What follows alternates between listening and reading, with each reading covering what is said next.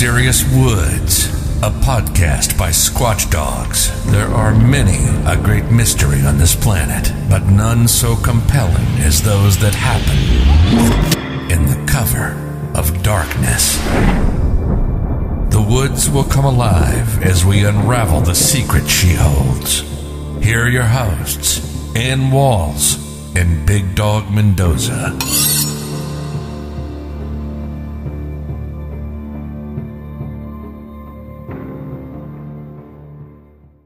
Everybody, welcome to Mysterious Woods. I am your host, Ann.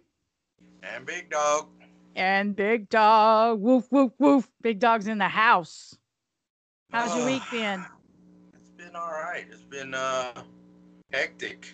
We got more work than what we know what to do with. We're trying to hire people. What? Yeah, we're trying to get people to come in and help us, but oh my God, I don't know where these people are crawling on. Cholos.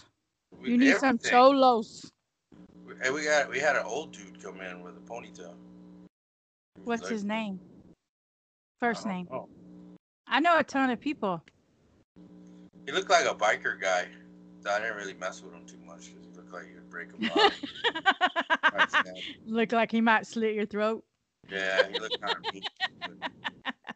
You're crazy. I think we're gonna try him out. I don't know. Well, good. You should always give older people an opportunity. Yeah, I've been on the receiving end of discrimination because I'm older. And yeah, the younger folks is not working out for me. Because they don't work. They want $1 million, but they don't do anything. Yeah, I hear you. Well, we have a really good show tonight, and this is right up your alley. I know that you like UFO stuff, so we have Daniel Alan Jones on the show tonight, and he's going to talk to us about the Cash Landrum case. So welcome to the show, Daniel. Hey, Ann. Hey, Big Dog. I'm glad to be with you guys, close friends of mine here, and it's great to be part of your Mysterious Woods show because I have had a great time listening to the other shows. I really like the one you guys had with you, Big Dog, talking about your trip out to Marfa. And you guys also had Jeff Stewart talking about the Texas Goat Man. And it's just an awesome time to be able to listen and now participate and be a part of this with you guys. So thanks for having me. Well, we're glad you're here. Yes, sir. Well, I'm sorry. Go ahead, Big Dog. I said we're doing Texas UFO stuff. Yeah. And the reason I'm most interested in this is because Daniel calls me and says, hey, there's this Houston MUFON event going on in Dayton. Do you want to go? And I was like, well, yeah, it's, right down the road from me. So we went, and I was actually quite surprised at the events that happened that night. They took us on a Greyhound type bus and took us on a tour of the Cash Landrum case, and there's quite a bit of information I didn't even know about. And so I live in Huffman, and Daniel, he can tell the story and tell us about Cash Landrum and what you know about it. Sure, yeah, and that was a really interesting event because I didn't really know all the details of what was going to happen or really how it was supposed to happen. All I knew is it was going to be sort of a gathering of some of the local or just the Texas MUFON groups. And then we were just going to go sightseeing over some of the different places that Betty Cash, Vicky, and Colby Landrum had been able to go drive across that day and, many years ago. And so when we got there, it was a great meeting and we got to, connect with some other people. And then, like you said, we just happened to have a great big tour bus waiting for us to go. I thought we were all going to carpool. Didn't really know, but that was great to be able to do. I really enjoyed it. So going over to some of those old country roads was a little bit treacherous, but we made it, and it was a good time. We all got out, and some of those places have changed a lot since 1980, as you know. But it's something that I think really, as far as cases regarding UFOs, this one stands out as significant in my view, and probably those of many reporters or investigators throughout the years who really look into this stuff seriously. The Cash Landrum UFO incident really does have some incredible components that I think are not just important in what happened to them as people, but not just what they saw, but many things, medical issues, all this kind of stuff, which we're going to be taking a closer look at here in a bit. And I do have a companion here on reference. That's basically the book that was written by John Schuessler. It's called The Cash Landrum UFO Incident. 3 Texans are injured during an encounter with a UFO and military helicopters. And this is a really good source book because John Schuessler was a part of the local MUFON group there in Houston, as well as some of the other organizations that helped to provide information about this case. He's still alive. Betty Cash and Vicky Landrum are no longer alive. Colby Landrum is alive. He does not really make appearances or really get on shows or anything, although there are some out there you can listen to. He's not easily obtainable for something like that. And, it's something I think that really traumatized all of these 3 people for the rest of their lives. And unfortunately, a very tragic story. MUFON, the Mutual UFO Network, investigated this, and it's something that really is a big eye-opener when it comes to UFO cases, because again, it's not just something like a light in the sky or just a flying saucer story. This had physiological implications upon the witnesses, or even victims, you could say. And they went out of their way to try to figure out everything they could about this. There's a lot of information that was uncovered, and it just goes to show that this is a very serious case. It's not just a fly-by-the-night kind of interesting encounter in the sky that you just have happened one time and it's kind of a fun story. These people had some incredible health implications that affected them for the rest of their lives. So let's just go from the beginning, and what I'll do is I'll describe some of the different things that led up to the event. I have the book here by John Schuessler that I'm going to use so that I'm not misquoting some of the things that these people actually said during their initial investigation. I think it's really important so that I don't muddy the waters or misquote or mislead anyone, who otherwise may not really know about this case. So they don't get a wrong impression about what happened, or I'm not kind of filling in the gaps. I think it's a good way to kind of to use this work in a way that not only shows that he was, John Schuessler was meticulous in documenting this case, but following up with these people in a way that he wanted to make sure that they were taken care of and compensated and supported the best way that they could, because what happened to them, as we'll find out, is, again, really tragic. It's very unfortunate, and hopefully there will be some kind of something that will help to turn this case over eventually. I don't know that that'll ever happen, but there are some pretty significant signs of what people think did happen that have come down throughout the years, but we'll see. So let's just get right into it. Basically, you have Betty Cash and Vicky Landrum, along with Vicky's grandson, Colby Landrum, all in their Cutlass. It was a vehicle that they were driving in. And I'm going to be referring to some of these things here. I might jump back and forth, but the main thing to keep in mind is they're driving up through Cleveland, and they're trying to find different places to go play some games. Basically, they weren't just out sightseeing, like looking for UFOs, of course. They were actually going through New Caney. They were trying to find some places outside of Cleveland, because it was a Monday night, and that's when they basically had their game night at the Legion Hall. And this was Monday, December 29th, 1980. And this was, about 8 p.m., getting closer to the top of the hour, around 9 p.m. They weren't able to find any games, anything to really do, so they decided to head on back. And in doing so, this is where they had their initial encounter. So there are different farm roads, and for those of you who are nearby, and of course, Anne, being in Huffman, this is this is familiar territory.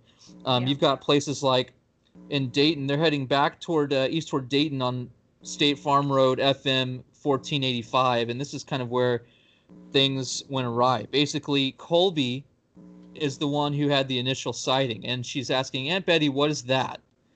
And of course, Vicky is his grandma, but also was a lot like his mom in many ways, that they grew up together, and it was something that, you know, they were close in doing so. Basically, it's important to note that while they were driving, they had the radio on. It wasn't really a big focal point, but it was on. They were listening to maybe some country music, something kind of soft in the background. It had been raining and drizzling a little bit earlier that day, but by that time of night, it was just chilly, about 40 degrees. You know, it's winter by that point, and, you know, wasn't really raining so much at that moment. But what you have happened, this is being that we're on Mysterious Woods, this is right there in the piney woods. This is a road that has large pine trees on both sides looking dead ahead. You just have walls of pine trees as long as you're going. You can just see the sky up ahead of you. So as far as they could tell, they were the only vehicle on the road. It was getting dark. By that time of the year, the sun's not up for that long. And they started to notice something. There was a red glow on the horizon, and it was just getting bigger and bigger. And Colby was getting curious because he noticed it before they did. And he's saying, "See, Grandma, what is that? What's going on?"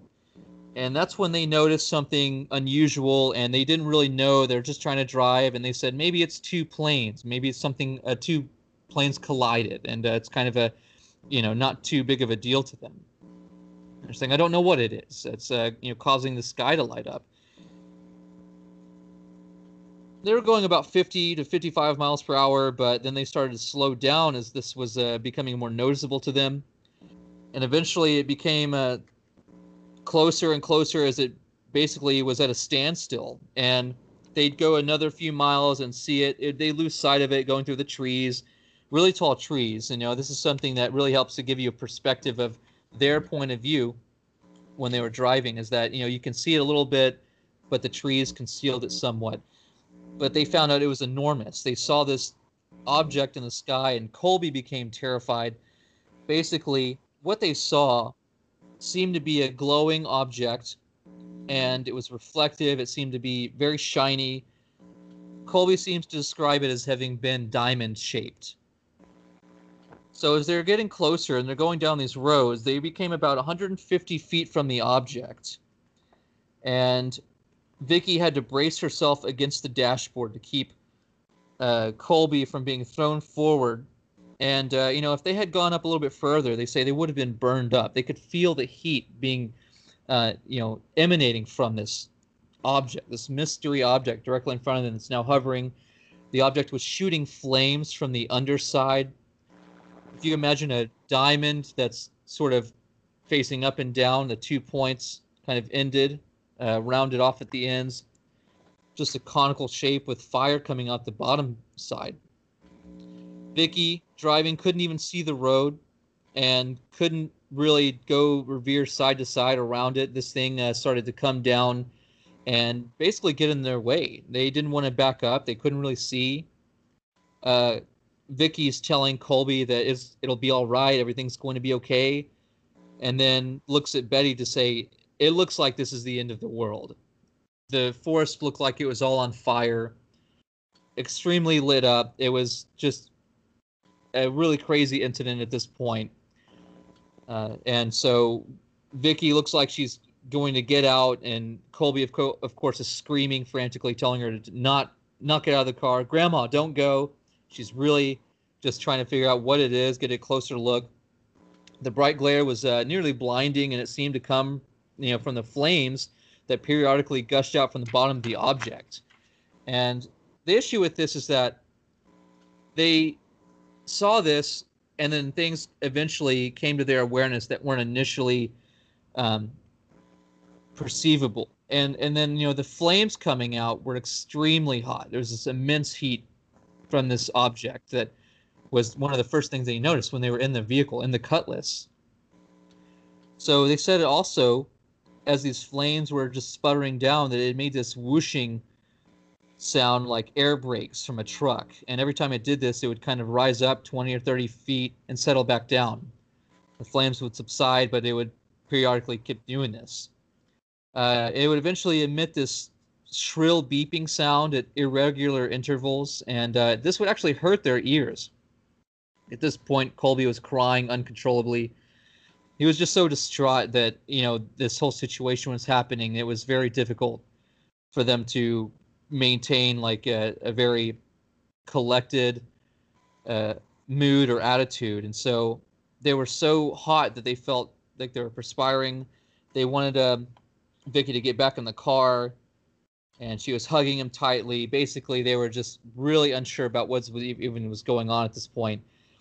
And it was such a distressing thing to experience that Vicky would look at Colby and say, these are quotes, "Baby, you look real close, right at the center of that thing. If you see a big man come out, that's going to be Jesus. He's not going to hurt you. He'll carry us into a better place. Don't be afraid. You look straight at it and just keep your eyes on it. And when you see something come out of it, it will be Jesus. He's not going to hurt us. He's going to come after us. There's no way that God will ever hurt anybody."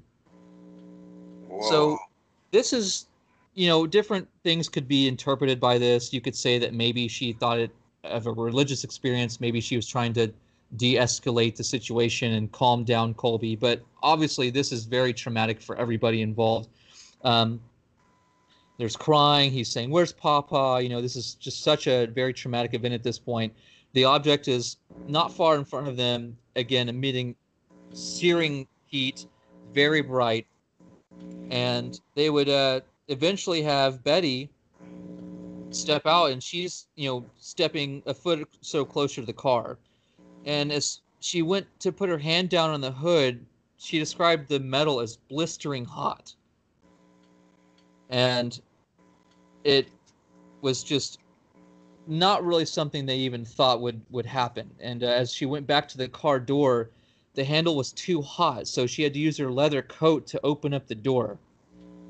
And they were really worried, you know, Vicky screaming at Betty, "Why'd she do that? Why'd she get out?" She just thought she'd try to get a closer look. And they were really terrified about this whole incident. And there's so more flames are shooting out, and they thought that it was about to come up and go over the trees, and it seemed like the object was leaving. Now, this is the initial impression that these people had, was this strange diamond-shaped glowing object, sputtering, seeming to be in mechanical distress, fire coming out of the bottom, just being scorched by the heat. So as this took place, the objects seemed to start going up a little bit, and they started to notice a few more sounds in the ambience. The woods and the highway were still brightly lit, and it seemed like it started to move south a little bit toward Galveston. And even though the flames weren't really coming out, eventually as it started to ascend into the air, they said that it still glowed very brightly, even to the extent of it seeming like it was a hot iron or an anvil. That's when they noticed that the sound that sort of turned into a background noise, almost like white noise, it became a little bit more apparent to them at this point.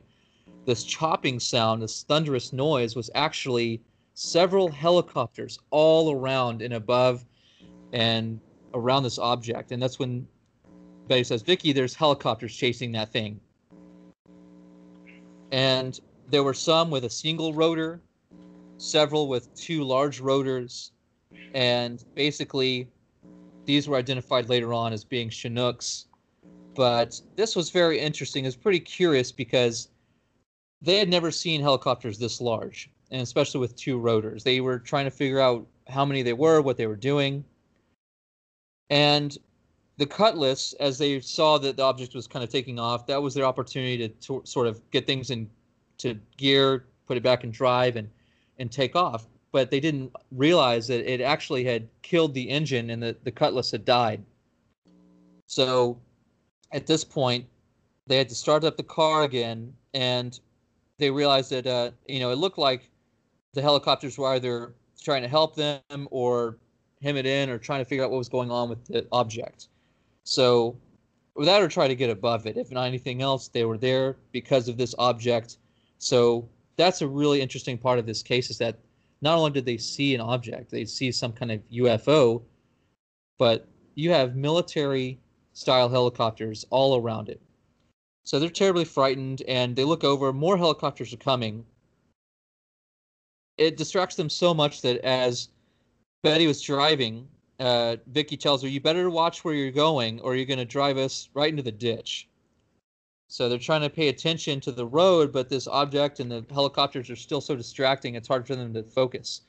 And they eventually say, one thing's for sure, they're either they know what that thing is, or they're trying to find out.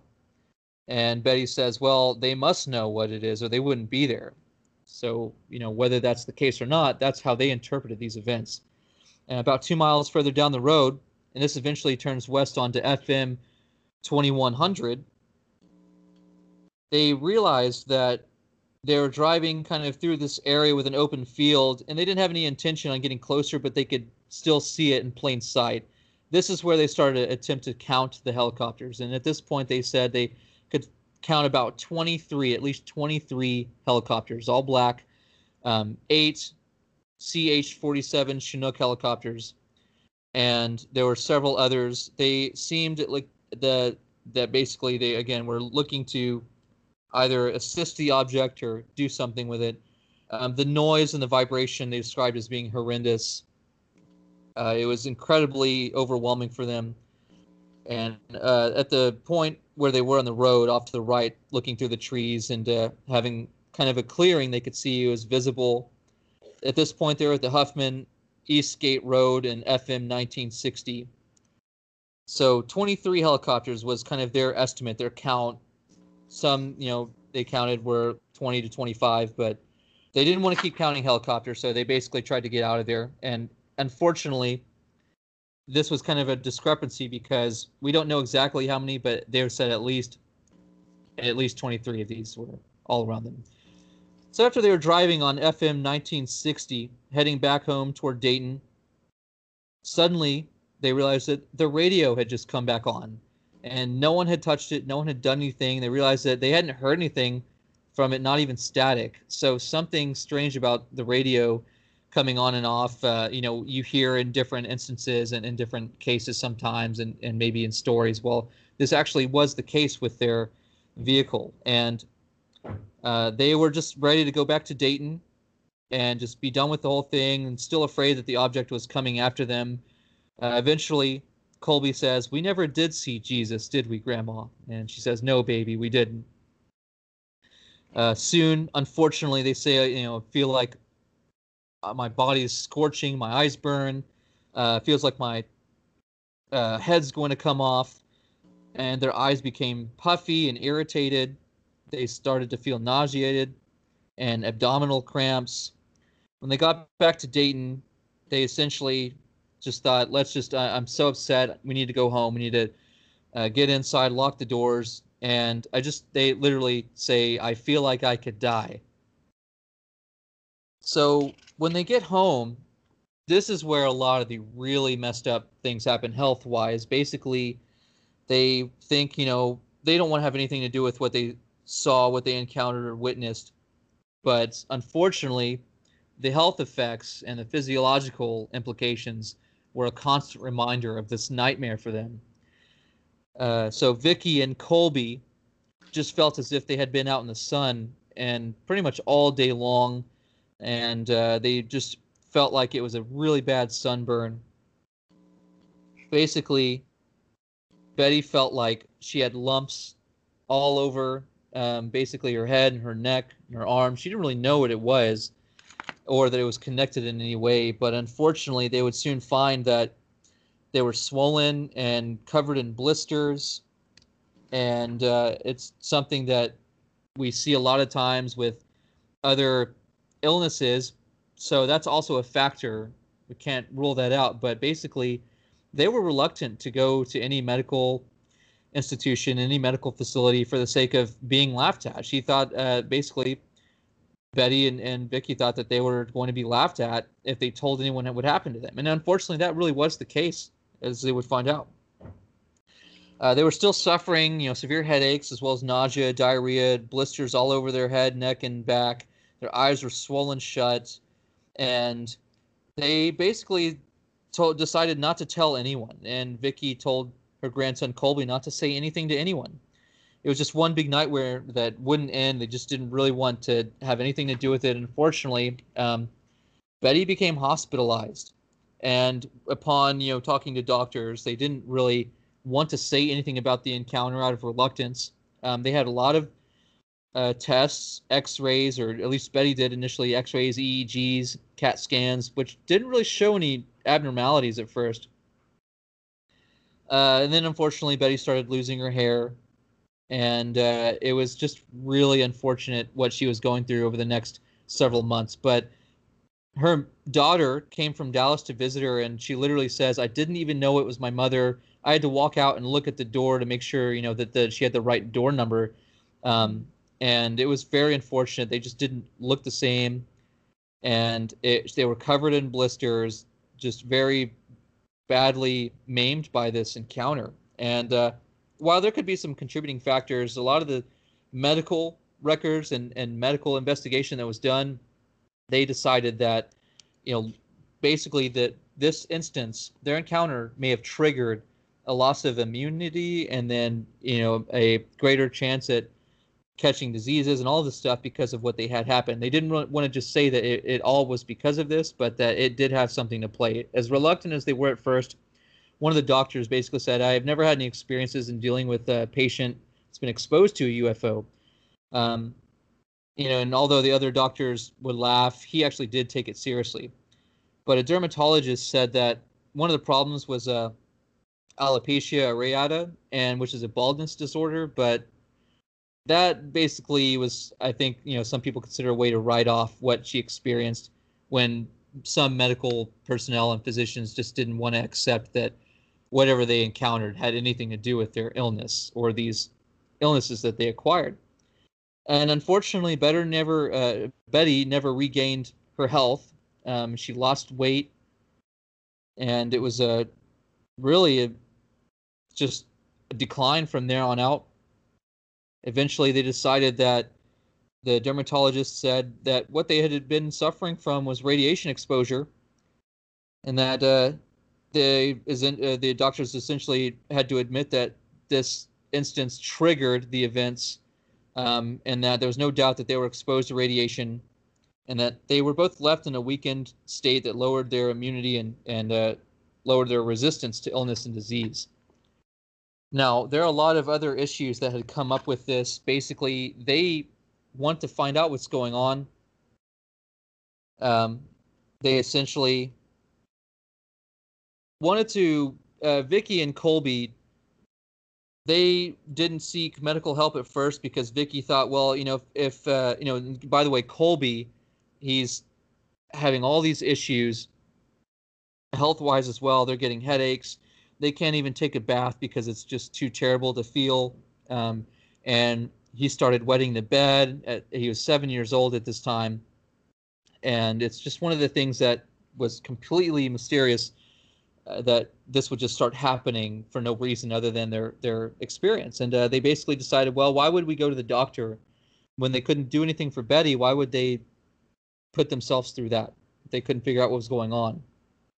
And there were times where something just as simple as a helicopter flying over would send Colby into hysterics. And unfortunately, that had basically traumatized him for several years as a child. And he would see things in the sky that he would get worried about, start asking, and they had to calm him down and say, "It's just an airplane. Don't worry." So soon after, into the following months, into the next year, 1981, this is where the initial investigation begins, where they started to kind of reach out, go out of their way to figure out what's going on. And they made calls. They tried to figure out what the proper channels were to really get into this and understand what they need to do in order to kind of, at least if not anything else, find out who was responsible. They did notice, upon looking at some of the helicopters, some kind of round insignia, which gave them the impression that these were military. They weren't sure if it was Air Force, Army, or what, but they knew it seemed to have been something military related. So they decided to contact a few different people and just figure out what was going on. Vicky thought Betty was going to die for sure, and this is all very traumatizing for them. They call up some of the different contacts that they had, and one of them, unfortunately, they just didn't really take it seriously, but they said, oh, well, we have a UFO number somewhere here in the office we can give you. And this is interesting to note that Vicky actually told them that she didn't think it was a UFO. She says, Mr. Waring, I think that it was something the government had up there, and I'd like to have it, and it, you know, it'd like to have fallen on us. And so they thought that this was out to really get to them, and they were kind of afraid. So there were a few groups, including MUFON, that they eventually were going to get in touch with about this to figure out what was going on.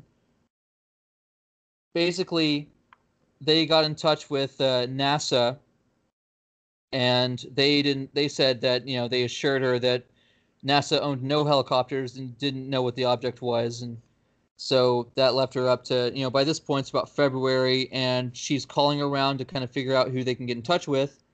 And eventually, toward the end of February, they got a hold of Mr. Schuessler, who is the author of this book that basically breaks this case down very meticulously in a way that you can kind of look at each of the different aspects, from medical to investigation by the military and the government. There's a lot of great stuff with this. I recommend for anyone who's interested to pick it up.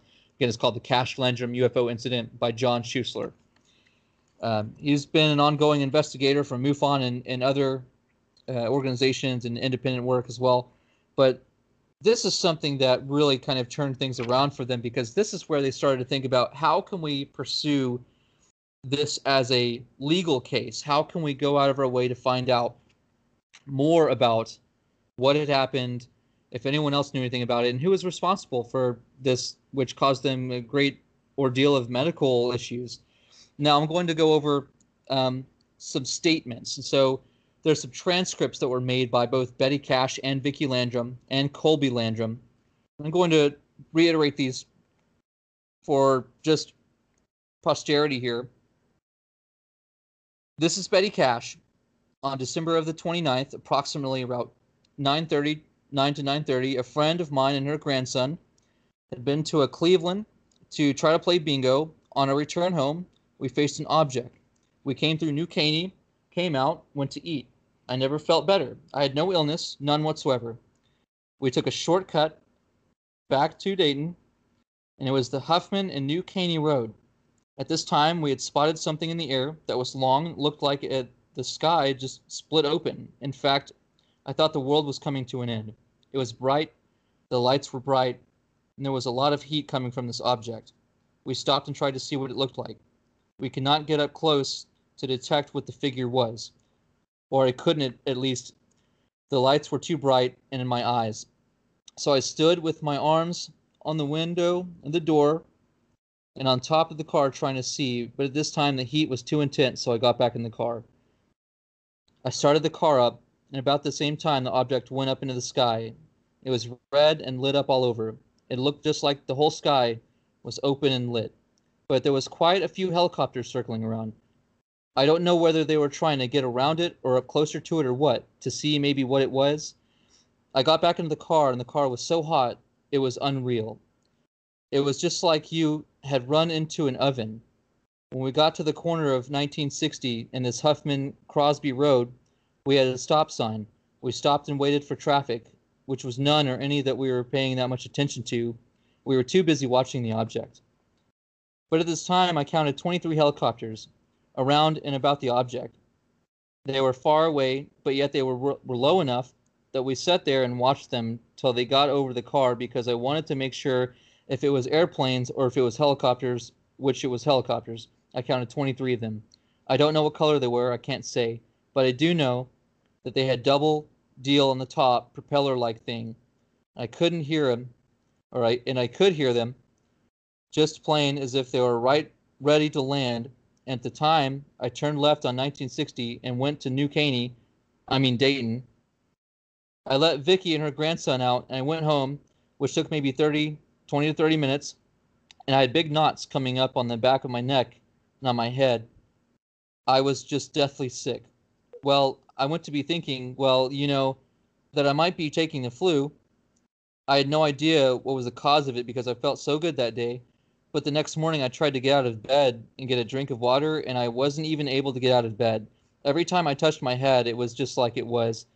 I was coming unglued. Well, I stayed there till Vicky got off that afternoon. She came down and got me water and milk and things for the day. When she got home from work, she came down and picked me up and carried me to her house, and I stayed there for 4 days before I went to the doctor. She finally made me say I would go to the doctor, and she called Dr. Chenoy and asked him if he would take me, if he would see me at the emergency room, that there was something terribly wrong with me. Well, he agreed. She brought me to the emergency room. At this time, I was swollen so bad my ears had even looked like they were fixing to burst. Those knots on my head bursted, and they were just like blisters, just like you would burn your head with something, it would make like a water blister. Well, they checked me into the hospital. They said they didn't know what it was, and little admission nurse asked me if I was a burn victim. I told her no, that I just took sick, and I had no idea what it might be. So they admitted me to the hospital, and I was there 12 days. At the end of the 12 days, 3 doctors told me that they still had no earthly idea of what it might be. I went home. I didn't feel good the entire time I was home, but it did say 1 week, and I thought, well, maybe it would be getting better. At the end of that week, I was so deathly sick again, I had to come back into the hospital. In the meantime, from the time I had entered the hospital until the time I re-entered the hospital, almost all of my hair had come out, just in a great big patches. It's completely bald, practically, and I began. The doctor asked me to see some betadine for shampooing it, but not to put any hairspray on it at all, which I don't have enough to spray. That's all I have used since I was last dismissed from the hospital. Well, today is my 7th day here, and still can't tell me what's wrong. They've took x-rays, they've done everything I guess they know what to do for me, but yet they can't come up with an answer as to what caused it. Well, I know that's caused it because I had never been in that predicament before, and I've never been that sick, so I know exactly what caused it, but of course the doctors here can't seem to find it. They said they've never seen anything like it. My eyes are still burning, my vision's not clear. It feels as if, though I've got a skin over my eyes. I went to an eye doctor. He said that he could not tell what it was, an overdose of radiation at this time or not, that it would be real a little early in order for him to tell that, and it would take some time. So other than this and that, all I know is that I know for a fact that the object, whatever it may be, is what caused my illness. And if y'all have any information that could help me in any way, I would be most appreciative.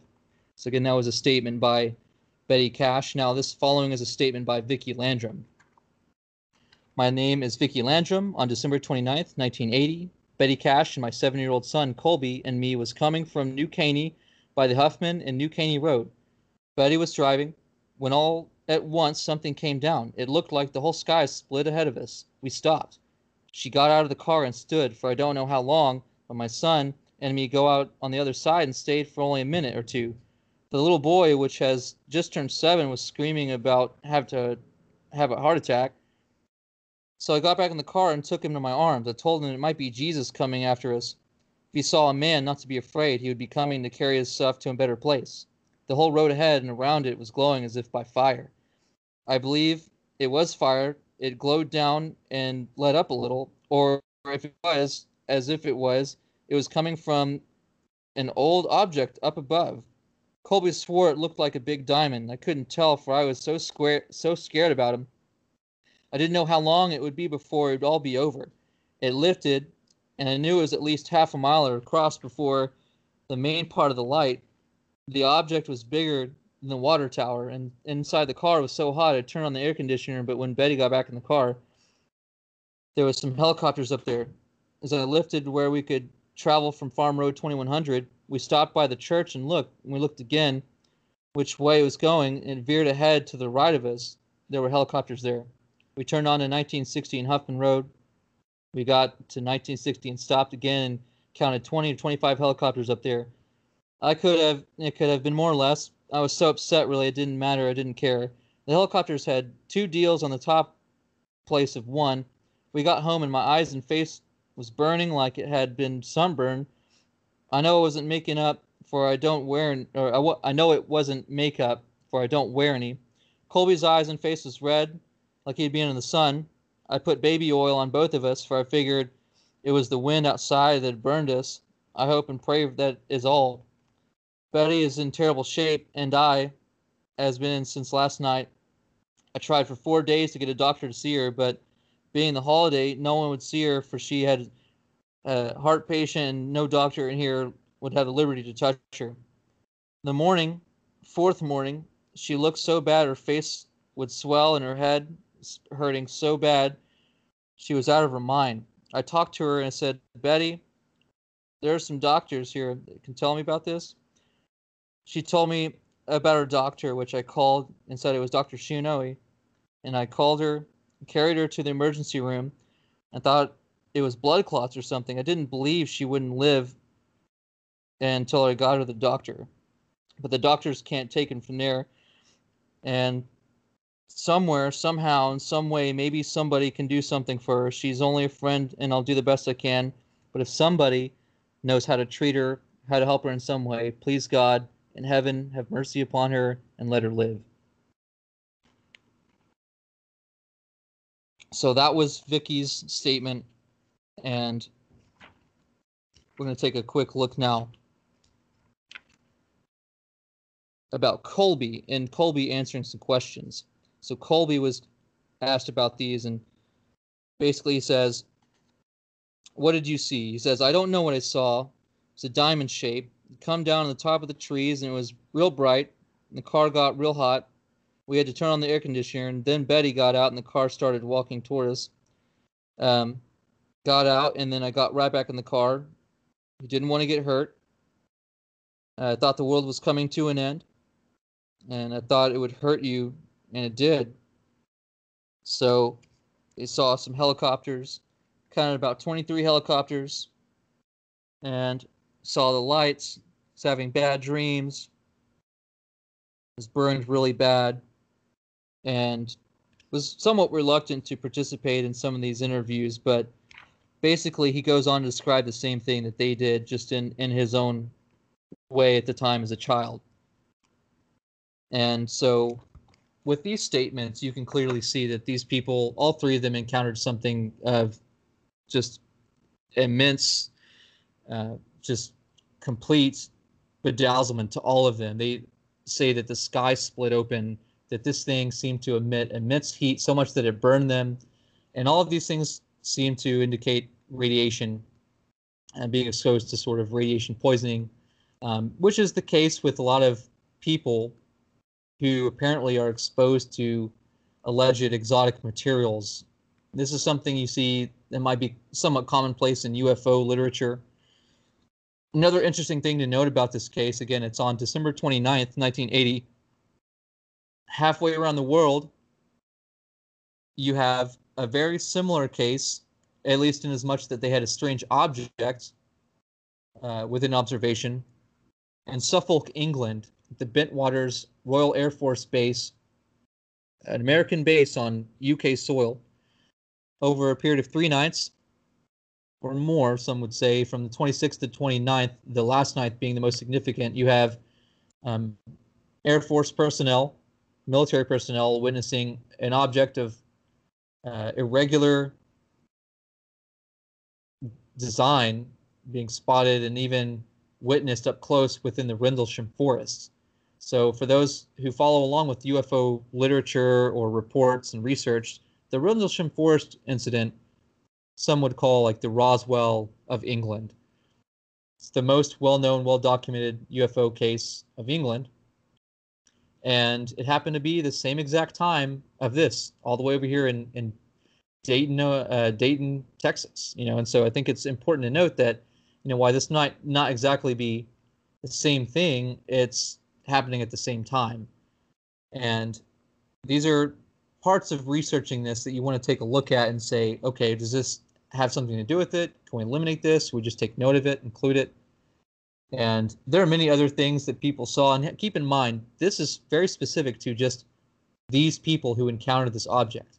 A lot of people came forward and said that they also saw something, that they saw the lights, they saw helicopters. And jumping ahead to the time that, and that you had mentioned when we went and did this little tour a few years back, if you might remember, there was a guy who apparently drove up. They saw the meeting sign for this little meetup we had, and they said, I can't stay.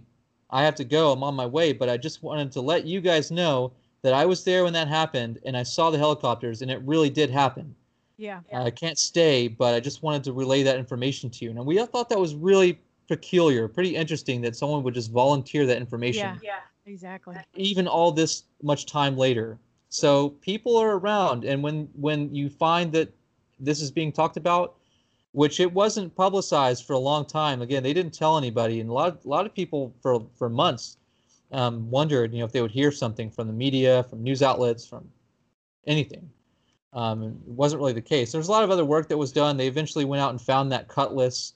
And there was apparently a handprint kind of pushed into the dash, melted in there from when they braced against it. Very curious stuff. It's something that unfortunately is they had a really terrible experience with a UFO, where some people think it's all wondrous and peaceful and amazing. And that might be the case in some people's experiences, not to bash that at all. But for them, it was quite the opposite. And not only that, they didn't in any way relate it to little green men or somehow it being aliens or alien technology or a flying saucer. They didn't think anything of the sort. They immediately said this has to be some kind of government technology or vehicle, and so they went out of their way in an attempt to, for medical retribution, to sue the Air Force. Unfortunately, it was to no avail. They would call the local Air Force bases, military bases, and things, and they just would all deny ever having anything out there during those times. And of course, if in the event that the military did ever or would ever come out to say that, yes, that was us, we're sorry about that, they would, in effect, what you would say is de facto admit to not only that it exists, but it was theirs. And through defense secrecy, when it comes to military, you don't want to do that, mainly because you don't want potential enemies like rogue nations or other adversaries know what kind of technology and capabilities that you have. And that's probably the best reason that one might come up with to say that that's why they didn't come out and say it. Now, that's a little speculative, but here's the finalization of the report. I'm going to read you this really quick. This is from the book as well. This is from the prologue. They say that basically they think that this helicopter task force that came in from various areas was the most likely scenario. They say that the scenario is a tool used by futurists and military planners to determine possible outcomes in world events. Based upon all available facts, this scenario was chosen over 8 other scenarios as the most likely description of what happened the night of December 29th, 1980, when Betty Cash, Vicky Landrum, and Colby Landrum sustained life-threatening injuries during a close encounter with a huge diamond-shaped object in East Texas. And what they're referring to is a massive amount of groups like possibly Blackhawks, Chinooks, the Skycrane, light observation vehicles, biological gears and equipment, all in an attempt to maintain this, what they call an intruder, which was the object, coming under systemic malfunction.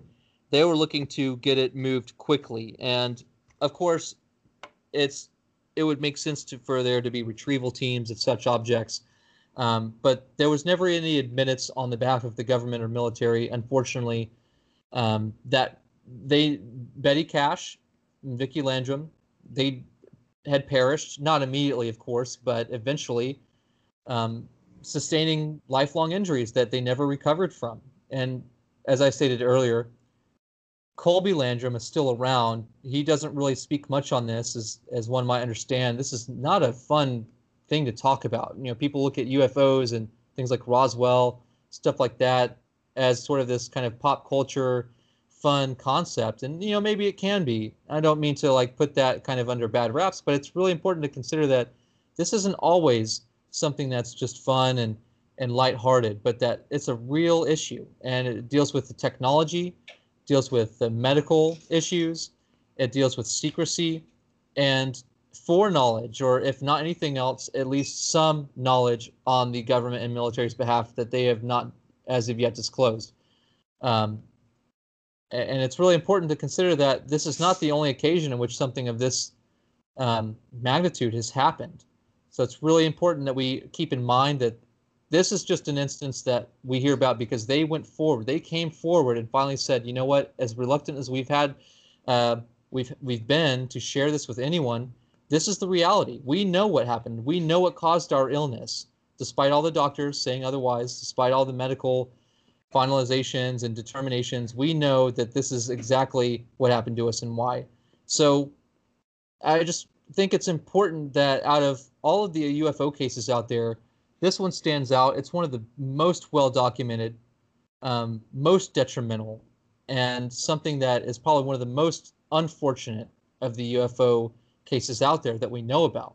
Keep that in mind, that it was reported. We don't know about the ones that aren't reported. So it's important to think about how that affects our awareness of these situations. So that being said, what do you guys think? It's something that we talk about, you and I, and we went out there. Big Dog, I know that you're interested in these things as well. What are you guys' thoughts about this whole case, and what happened to both Betty Cash, Vicky Landrum, and her grandson, Colby? I can tell you that my house is probably dead in the middle between 494, which is the loop out there that joins Porter to the highway. So as they were coming down 1485, headed towards Huffman, and then by the time they got to the stop sign, you're talking a good, golly, probably 20, 25 miles. And I just can't imagine having to see this as soon as you get on to 1485 and having to deal with this all the way to 1960. That's 20 miles or more. And I just can't imagine how frightened they must have been. But I don't put anything past our military. As much as I love our military, they're not going to tell us civilians anything, because just like you said, you know, not every country needs to know our technology. But I don't know, who knows? Maybe it was a sputtering UFO that malfunctioned. Maybe it was a military project. We will never know the answer to that. But whatever it was, it obviously hurt these ladies in a very bad way. And I think I've seen out on the internet somewhere, there's some kind of declassified documents about this case. I've seen it before. Right. Well, there are a few of, by the way, this was investigated by the military to understand what these ladies encountered, and if it was a real threat, and who those helicopters were, and if it was something, and of course, you know, if it was conclusive or not, we don't know. I mean, if in the event that some of it was declassified, it may not have all been declassified. Yeah. So we have to keep that in mind, because what they might have found, some of it could have been redacted or just still classified. But the other thing to note is that if you think about all the military personnel aboard those aerial vehicles, we're not talking, I mean, let's just say two dozen helicopters, or 23, like they said. That's not just one person in each of those. You've got at least two, if not more, probably in hazmat suits and everything. Who knows? But that means that, and again, this is in 1980. So if you fast forward until now, let's say even if a third or a fourth of any number of those military personnel are still alive, that were there, I would think that they saw not only the Landrum, the Cash and Landrum's vehicle. I mean, you can totally see down there, there's a car right in front of this thing. You know, those are real people down there. There has to be someone out there who's still alive from being in those helicopters who does know about this. If those are Chinook helicopters, those are those double-bladed helicopters, and they can carry a lot of people and a lot of payload, like Jeeps and Hummers and all that stuff. So, I mean, if there's a bunch of those flying around and they could be full of soldiers, that's a lot of people that could have been involved. But it makes me wonder, too, why did they not get sick? Well, that's the thing is, we don't know if they did or not, because they're all totally anonymous to us. As far as we can tell, they are sort of the men in black. We have no idea who was aboard, who was piloting, who was navigating, who was cargo personnel. And like Big Dog said, those are big helicopters, so they can hold a lot of people. And it would make sense that they're prepared for something, and maybe they knew, maybe they were wearing biological gear. But you're right. Yeah. I think that it's important to consider that, even if a fraction of those people are still alive, if they survived the same things that these people did, that they would at least have the opportunity to confront something, go out there and be the whistleblower. But we haven't had that yet. I will say, however, there are some speculative gestures at that this object did come from somewhere. This is not my idea. This is something that has been relayed to me by people who seem to think they know.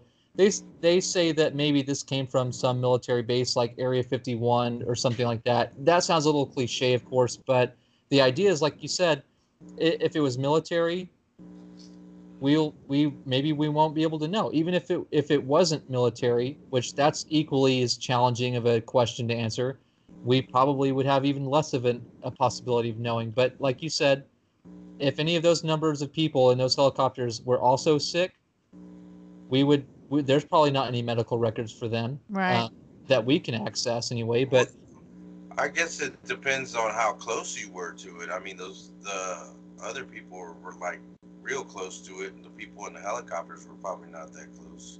Well, some of them here. John's book does document that the ladies say that those helicopters, they actually said, I hope that it shows that they are very compassionate and sympathetic about this, because they said, we know what happened to us, but we just hope whoever was in those helicopters is okay, because some of them were closer than we were. Oh, wow. So, yeah. So that just shows that they were actually considerate enough that it doesn't matter who was in those helicopters, if they were in on it or not, that they were hopeful that they were, going to be okay too. And they say they wouldn't wish this upon their worst enemy, what happened to them. They said, oh, they didn't die immediately, but they wish they had. Mm. I'm wondering too, though, back in 1980, for military to scramble to an object, I wonder how far away they were coming from. Yeah, I wonder what the closest military base was. Fort Hood. They were probably coming from Fort Hood, because there's been other reports of people seeing helicopters surrounding UFOs, and they're going in and out of Fort Hood. And Colleen? That's a really interesting point. Let me go over the prologue here, because this is the scenario that I mentioned earlier. This is what they suggest is the most likely case. The helicopter amphibious assault ship USS New Orleans is waiting in the early evening darkness for the return of Operation Snowbird Helicopter Task Force. Moving at a speed of less than 5 knots, the New Orleans is headed for the rendezvous point in the Gulf of Mexico, several miles south of Crystal Beach, Texas. They had been monitoring the activities of an intruder for more than 24 hours, and the waiting would soon come to an end. Meanwhile, the helicopter task force had flown inland, crossing the Louisiana coastline a few miles up east of Port Arthur, Texas. Turning west, they flew between Port Arthur and Beaumont, carefully avoiding any large towns.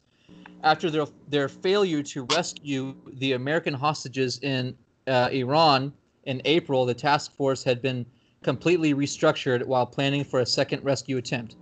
The new unit of helicopters included Blackhawks, Chinooks, a Skycrane, several light observation models. and all but the light observation craft had been modified at an Army depot in Pennsylvania by adding special communications, infrared radar guidance, night vision systems, refueling systems, and special long-range fuel tanks.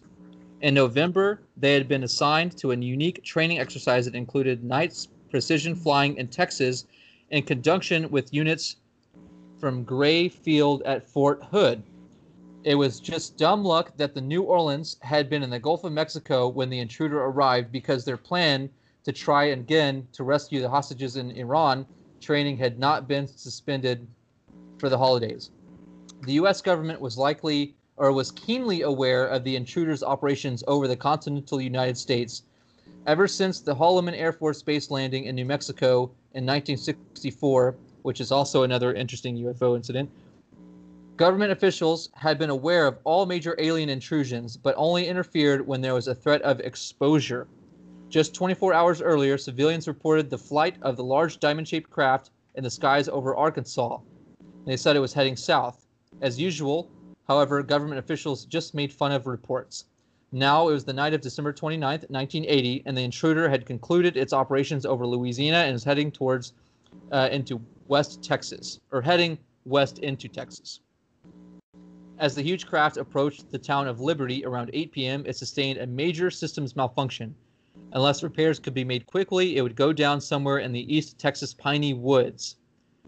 The intruder's emergency signal was picked up and relayed to all operating units in Texas and Louisiana via the NORAD. NORAD is radar operations. NORAD network in Cheyenne Mountain, in Colorado. In minutes, helicopter units from the New Orleans and from Fort Hood were airborne. If the intruder did crash, they were prepared to cordon off the area and keep civilians out while the cleanup operations went underway. The Chinooks carried troops and chemical, biological warfare equipment. The Skycrane was ready for heavy lift removal operations, while the Blackhawks would control the airspace over and around the crash site. As the intruder passed near Dayton, Texas, its systems were still malfunctioning and a crash appeared imminent. Ground zero was pinpointed as a site about 3 miles from Huffman, Texas, a small town to the northeast of Houston. It would be nearly 9 p.m. before the New Orleans Helicopter Task Force would be able to reach the crash site, and several minutes later for the Fort Hood unit. The plan was to either escort or haul the intruder to a safe zone over the Gulf of Mexico, but from miles away, they could see the bright glow from the malfunctioning intruder and were prepared to initiate cleanup operations when they arrived at Huffman. They were not aware that someone on the ground was already in harm's way. So that was their most likely scenario that was chosen as what happened. Wow, the intruder. It sounds so ominous.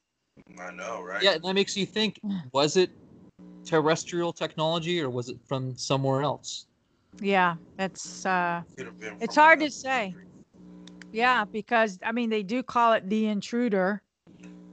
Intruder or someone who's not supposed to be there. Right. But the way they make it sound, it had some kind of malfunction. We thought maybe they could fix it.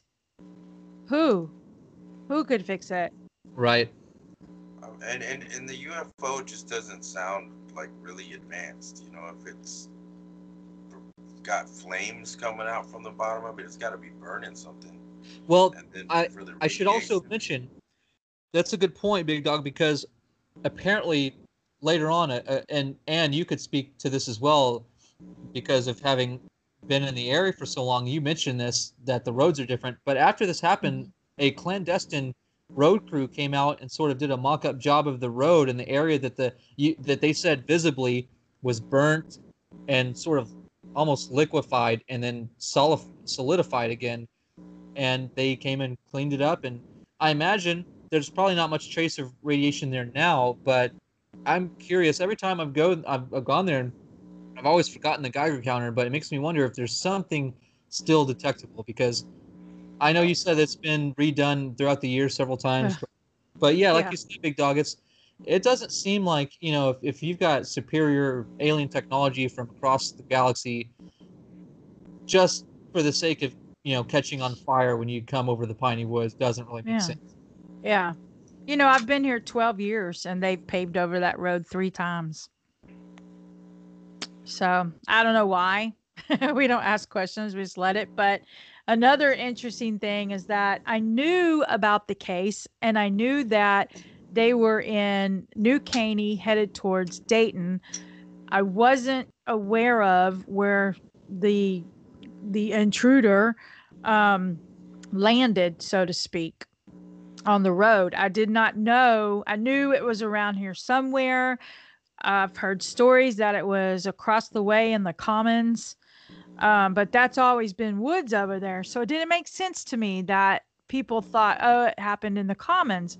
Like, well, the commons is a relatively new subdivision. There were no roads there at the time. It was all woods.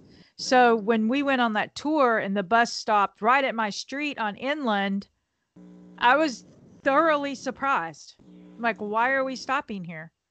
Well, this is where the craft landed, between this street and Kingwood Drive. And I'm like, I literally live right down the road. That's such a funny thing that happened. I tell that to people when I talk about this case, because, yeah, I remember sitting there with you. We were both kind of like, wow, this is a little bit too familiar. And so, yeah, that was really kind of bizarre. Yeah, and there's a guy that lives in the commons, and he didn't know. He was with us, and he had no idea either. Yeah, it's an interesting case, to say the least. I mean, it's really sad what happened to them. It's sad that, I mean, I hate to say it like this, but sometimes death is your sweet release, you know? And poor Colby, he's still living it, you know? Well, I recommend for anyone who is interested, you can search. I think there's 1 or 2 interviews he's done that are on YouTube. I don't remember the names or who hosted it, but it's worth seeing, because like I said, he's not out there at conferences, he's not on podcasts, he's not really like trying to make a name. I mean, why would he? I think that, you know, it goes to show the integrity of his character and his account, that he doesn't really want much to do with this at all, because it changed his and his family's life forever. And, you know, imagine having to be going through school. He was only 7 when this happened, so it's like, you know, you still got 10 more years of school. Everyone's going to talk. And, you know, and you guys will probably know who I'm talking about. You come across people now and then with names you might recognize. Well, having come across someone kind of within our social circle with the last name Landrum, I kind of thought I'd mention, well, you wouldn't happen to be related to, you know, Vicky or Colby Landrum. And then they say, you know what? I would get asked that all the time around these parts. So I think that's kind of an interesting aspect of this, that not many people, you know, well, it is a very well-known UFO case in some ways, but in others, it's sort of a local phenomenon that, you know, if you were part of that around that area and then eventually caught wind of something and your name was Colby Landrum, that's going to be a hard thing to deal with when you're going through school as a teenager. And I'm wondering if there's a page out there, maybe a Facebook page about the case. I'm on a page. It's another case that we're going to talk about on another show, but it's the Camp Scott Girl Scout murders. And there's a page, and you will see people joining the page saying, hey, when I was a kid, I was interviewed by the police when this happened because my dad knew the killer, or this alleged killer.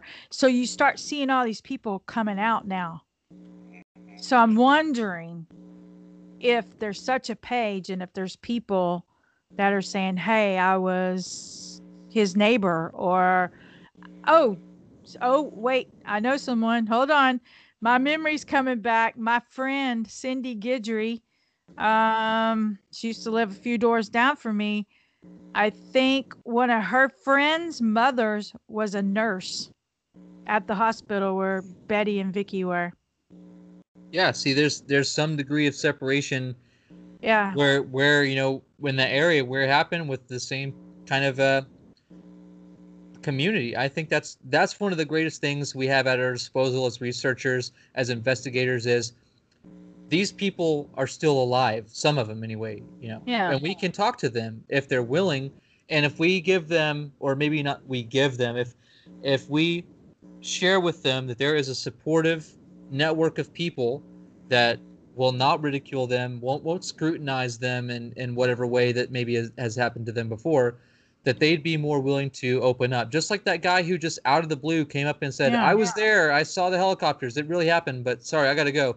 He, you know, how often does that guy think about that? Was that the first time he's talked about it in years, or does he think about it every night? You know, we don't know. And it wasn't until he saw that sign for the meetup that he said anything. Otherwise, you know, people, you never know when they're going to come out of the woodwork.